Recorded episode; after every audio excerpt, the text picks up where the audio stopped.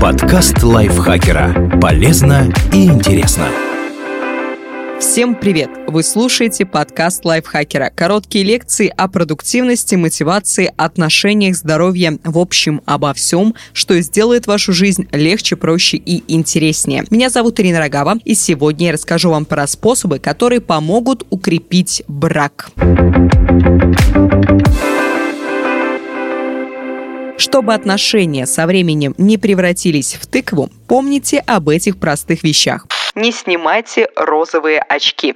После нескольких лет отношений легко забыть, что ваша половинка вообще-то отдельный целый человек, а человеку, как известно, свойственно ошибаться. Есть проступки, несовместимые с продолжением отношений. Если партнер проигрывает всю зарплату в казино, его несовершенство будет заметно даже через 10 оптимистичных фильтров. Но многие проблемы, из-за которых вы вскипаете за секунду, яйца выеденного не стоят. Поэтому прежде чем выйти из себя, оцените ситуацию здраво. Например, партнер приготовил ужин, но не вымыл после себя посуду. Можно злиться из-за грязных кастрюль, а можно радоваться тому, что не нужно вставать к плите. Позитивное мышление не та вещь, которую получится практиковать 24 часа в сутки. Но иногда стоит закрывать глаза на мелкие прегрешения ради чего-то большего, что вам дает избранник или избранница.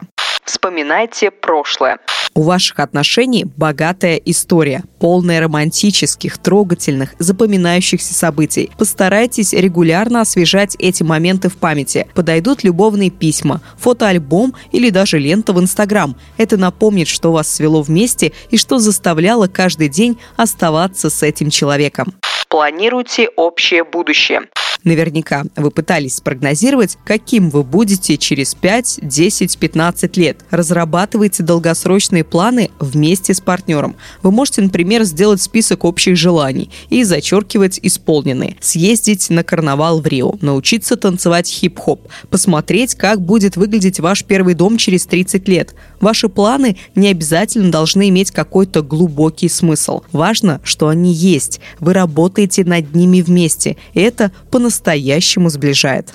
Не переставайте благодарить. Не воспринимайте партнера как само собой разумеющееся. Простое спасибо за действие или слова повышает настроение и мотивирует на дальнейшие свершения. В сложные дни, когда вы готовы прекратить отношения, можно будет просто перечитать переписку, чтобы оценить то, что вы имеете. Но только в случае, если чат будет наполнен теплыми словами, а не требованиями купить хлеба и молока. Еще вариант – сделать банку благодарностей. Каждый раз, когда партнер совершает поступок, заслуживающий похвалы, пишите соответствующую записку и отправляйте ее в емкость. Перечитывание этих заметок эффективно восстанавливает мелкие трещинки на чувствах.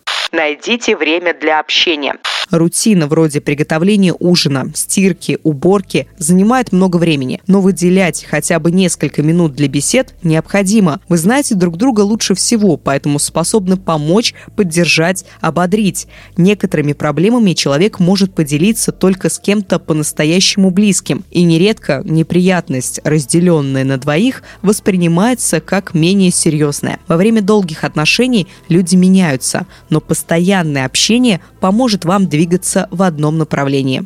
Смотрите романтические фильмы.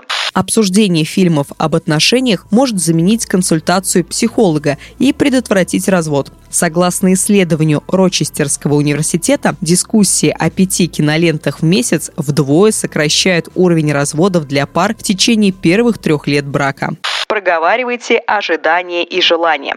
Неоправданные ожидания больно ранят, но при этом не стоит делать брак площадкой для упражнений в телепатии. Если внятно говорить о своих желаниях, больше шансов, что они будут исполнены прикасайтесь друг к другу. Чтобы любовь в браке не трансформировалась в менее романтические чувства, прикасайтесь друг к другу чаще. Держитесь за руки, обнимайтесь, целуйтесь. Согласно исследованиям, это имеет фундаментальное значение для общения и установления связей. В частности, именно прикосновения помогают транслировать любовь, благодарность и сострадание. Не раньте чужих чувств. Если в одном из прошлых пунктов то, что вы знаете друг друга лучше всего, было преимуществом, то во время ссор это большой недостаток. Вы осведомлены об уязвимых местах и можете в пылу ссоры ударить очень больно. Но лучше не расчехлять серьезное оружие. Даже если вы очень злы или расстроены, не используйте свои знания, чтобы сломать или уничтожить партнера. Человек – это достаточно хрупкая система. Постарайтесь его беречь. Оставьте партнеру личное время. Практически каждому человеку нужно хотя бы иногда побыть одному. И к этому желанию надо отнестись с уважением. Оно не обязательно означает, что партнер разлюбил или злится на вас. Может, у него был сложный день, и он выдумывает в голове кары для обидчиков или хочет побыть в тишине после долгого ожидания в очереди на почте. О том, как укрепить брак, написала Наталья Копылова. Огромное ей спасибо. Вы не забывайте подписываться на наш подкаст на всех платформах, ставить ему лайки и звездочки, писать комментарии, конечно же, и вступать в наш чат подкаста Лайфхакера. Я, Ирина Рогава, с вами прощаюсь. Пока-пока. Подкаст Лайфхакера. Полезно и интересно.